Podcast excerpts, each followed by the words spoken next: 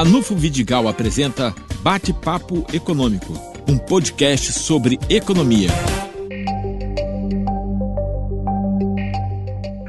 A vacina contra o vírus que nos atinge, desenvolvida pela Universidade de Oxford, será testada em 2 mil brasileiros em parceria com uma indústria farmacêutica. A Universidade de São Paulo articula estes trabalhos, que devem ocorrer em São Paulo e no Rio de Janeiro.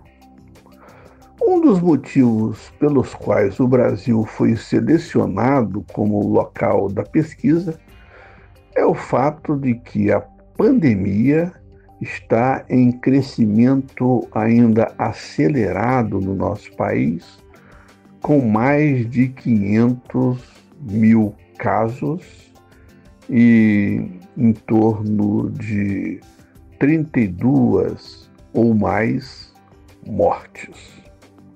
Portanto, essa questão da vacina é crucial para haver uma efetiva recuperação de expectativas econômicas positivas.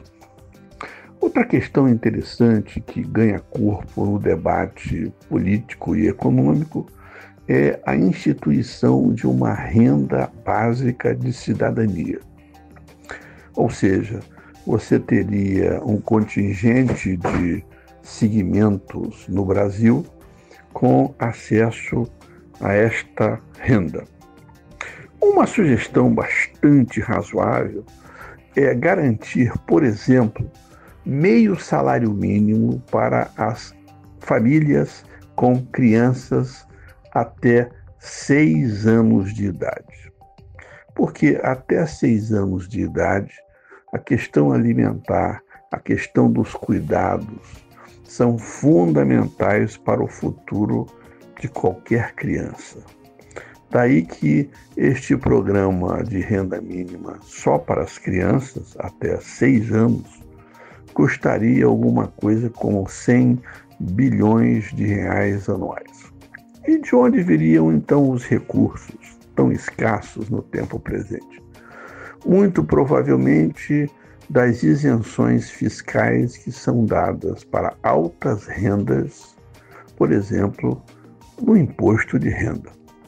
Essa discussão é importante nesse momento que estamos presenciando uma economia que é, vai demorar a voltar ao seu ritmo, ao seu leito natural. Isso foi demonstrado com muita força as estatísticas de emprego e desemprego que tivemos nas últimas semanas e a estatística de produção industrial no país. Daí que nós temos que ter, acima de tudo, ainda neste momento, cuidados, cuidados especiais no sentido de manter a vida, mas ao mesmo tempo começar a pensar nas alternativas de uma vacina nas alternativas de retomada gradativa da economia, mantendo a segurança geral para a população.